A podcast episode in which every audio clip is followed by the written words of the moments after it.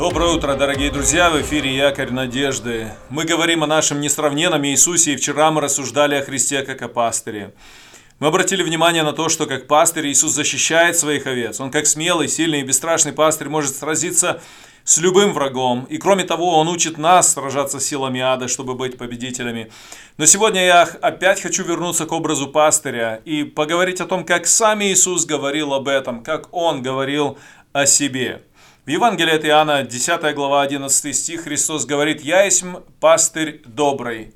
Пастырь добрый полагает жизнь свою за овец. Что значит слова Иисуса «Я есть пастырь добрый»? Прежде всего, это передает нам идею пастуха, заботящихся о своих овцах. Это не самый легкий труд, поскольку забота об овцах подразумевает предоставление овцам хороших условий для существования, достаточно воды, еды и защиту их. В условиях Палестины еды не всегда было много, поэтому пастух иногда должен был ходить с овцами на далекие расстояния. Кроме того, часто это было одиноким занятием, потому что для большего стада нужно больше корма, и поэтому каждый пастух, заботясь о своем стаде, не спешил присоединяться к компании других пастухов и стад. Это было особенно справедливо в сухой сезон, когда не было дождя. Но когда шли дожди, было больше воды, и трава хорошо росла, тогда пастухи собирались вместе – для многих верующих людей образ Иисуса как пастыря является самым добрым и самым теплым. Замечательно, что образ пастыря а, не раз упоминается в Библии. В Ветхом Завете есть упоминание о пастыре, и в Новом Завете есть упоминание о пастыре. Иисус говорит о себе, что Он добрый пастырь. Но почему Иисус добрый пастырь? В Новом Завете есть несколько употреблений слова пастырь, и в большей части они относятся к Христу. И в нашем тексте сегодня мы прочитали, что Иисус есть пастырь добрый, который полагает жизнь свою за овец. Он пастырь добрый, и его доброта прежде всего заключается в том, что он полагает жизнь свою за овец. Самая главная защита пастыря состоит в том, что он дает спасение овцам. Он защищает своих от ада и дает им жизнь вечную. Пастырь полагает жизнь свою за овец. Он готов сражаться со всеми силами разбойников и воров до последней капли крови. Самое главное в данном случае это не проблема воров и разбойников, и даже не проблема главного вора, сатаны, который пришел украсть, убить и погубить. Самое главное в том, что Иисус принимает на себя гнев Божий на грехи людей, и через это приводит людей к близкому познанию Бога. Слова в этом 11 э, стихе 10 главы о том, что Иисус пастырь добрый, который полагает жизнь свою за овец, не просто характеризует доброго пастыря, готового умереть, защищая овец.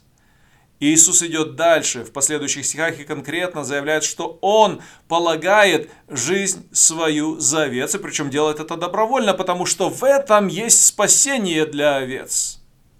В Ветхом Завете есть замечательный текст, который прообразно указывает на Мессию – Книга про Исаия, 53 глава, там есть одно выражение, которое очень четко характеризует состояние овец.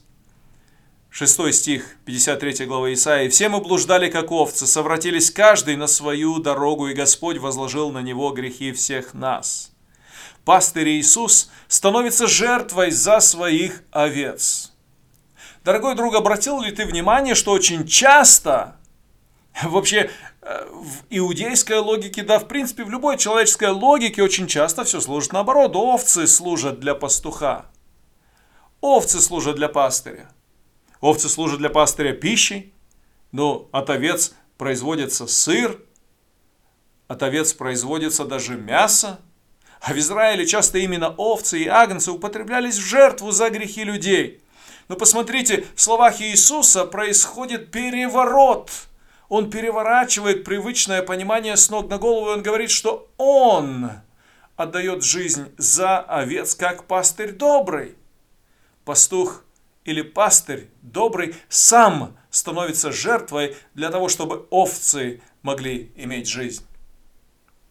Иисус хочет, чтобы каждый имел жизнь, и для этого Он отдает свою жизнь.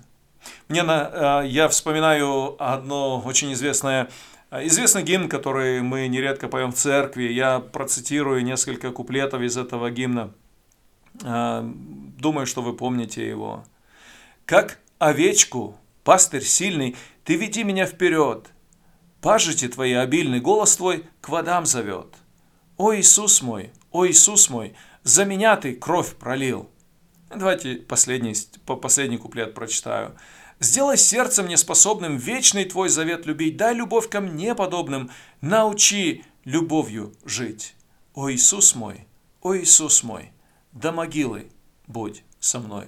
Мне нравится в этом гимне то, что а, если в первом куплете а, подчеркивается то, что Иисус действительно пролил за нас кровь, то есть Иисус есть пастырь добрый, который жизнь свою отдает за овец, и в последнем куплете есть мысль такая, что «Сделай меня, Иисус, похожим на Тебя. Помоги мне любовью жить, чтобы я любил других, как Ты полюбил меня». Дорогой друг, знаешь ли ты доброго пастыря Иисуса? Встал ли ты под Его защиту и заботу? Знаете, мы проходим сейчас через многие трудности и переживания, особенно в нашем обществе, много суеты, много какого-то такого страха существует, много беспорядка в обществе происходит сейчас. Несмотря на все это, я верю в то, что мой пастор Иисус позаботится обо мне. Я не удивляюсь тому, что происходит. Мой пастор Иисус уже давно предупредил меня об этом. Он сказал, что это все будет происходить. Все это мне напоминает о необходимости твердо верить в Иисуса – и в это последнее время проверить, насколько я верю в Него, как верно я иду за Ним, как ты идешь за своим пастырем Христом, кто ведет тебя, следуешь ли ты за пастором, повинуешься ли ты Ему. Благословений тебе в сегодняшнем дне. Продолжай верить и любить твоего Господа.